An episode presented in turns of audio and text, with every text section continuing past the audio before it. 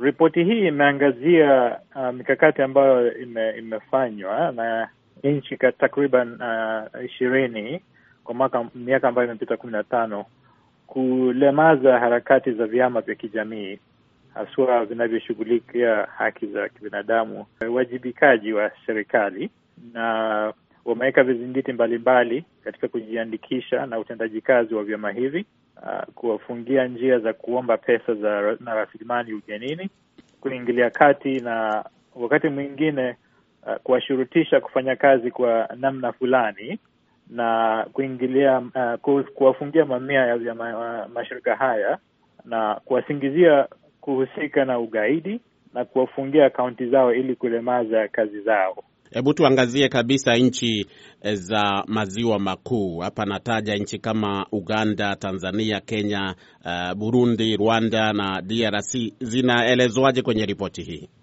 Hizi zote zimechukua mika, zimefanya mikakati. Rwanda na Burundi, Uganda, uh, wote wame, zote zime, zimetunga sheria uh, jinsi ilivyoeleza. mm -hmm. Kenya iliwahi kutunga sheria nzuri lakini uh, mwaka kuanzia mwaka uh, elfu mbili kumi na tatu serikali imejaribu mara sita kuibadilisha uh, sheria hii uh, kufanya uwe ugumu uh, vigumu kwa uh, mashirika haya kufanya kazi, kuiga hizi nchi zingine za maziwa makuu mm -hmm. na uh, Afrika Mashariki.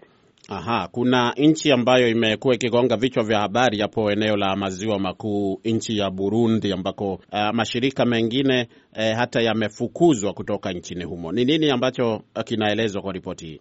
Ni kweli Burundi imechukua uh, uh, ime, imechukua hatua ambazo ni, ni, ni kali sana. mm -hmm. Uh, imewahi ku imepitisha sheria ya kuwataka uh, wahusika katika ngazi hizi kupata ruhusa kutoka kwa serikali ili kwamba kutumia pesa zao ambao wanazo, wanashurutishwa kuegeza uh, hela zao katika uh, sehemu fulani za nchi. Uh, pia hawaruhusiwi kwa urahisi kuwaandika wageni kufanya kazi huko na kuwashurutisha pia uh, wa wakiwaandika wa, wa Burundi waweze kwamba waweze kulenga mata, ma, ma, makabila yote. Kwa hivyo uh, imefanya sana, kazi zao zimekuwa ngumu na wengi sana wame, wamejiondoa, na Burundi sasa imepoteza karibu dola elfu uh, sorry mia mbili na themanini ambayo inaekezwa na mashirika haya ya kimataifa.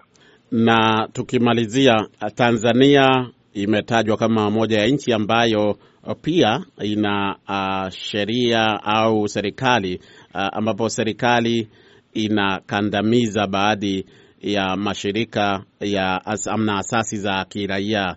Hebu tuzungumzie kwa dakika moja, utaje kuhusu Tanzania na vilevile nchi jirani ya Uganda.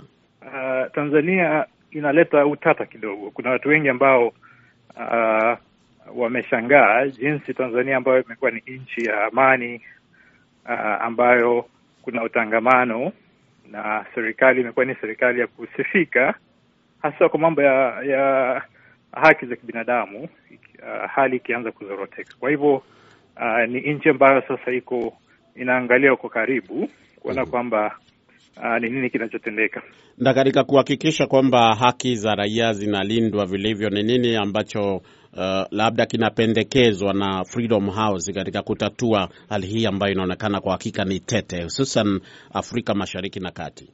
Sasa ripoti hii inaangazia sana, inasema kwamba ina, inaomba serikali kutii mikataba yao ya kimataifa kuhusiana na uwazi wa siasa, uhuru wa wananchi kujimuiana kwa namna yote ile wanayotaka na kujieleza kiwaziwazi, uh, haswa kuhusiana na uwajibikaji wa, serikali kutumia pesa za umma.